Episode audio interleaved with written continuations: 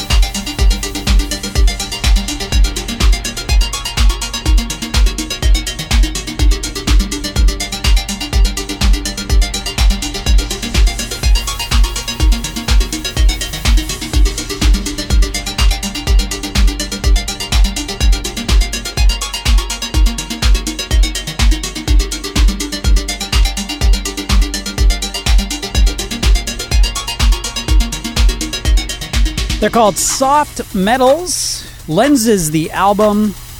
And tell me the name of the song out of LA. You heard Nightmare Air as well. LA Trio off their uh, great full length called High in the Lasers. That was entitled Icy Daggers. And it's been 11 years since we've heard from this veteran band known as Girls Against Boys.